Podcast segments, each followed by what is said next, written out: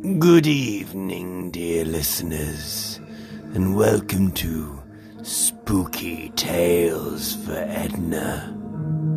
Why not stick around and hear some scary stories if you think you're brave enough?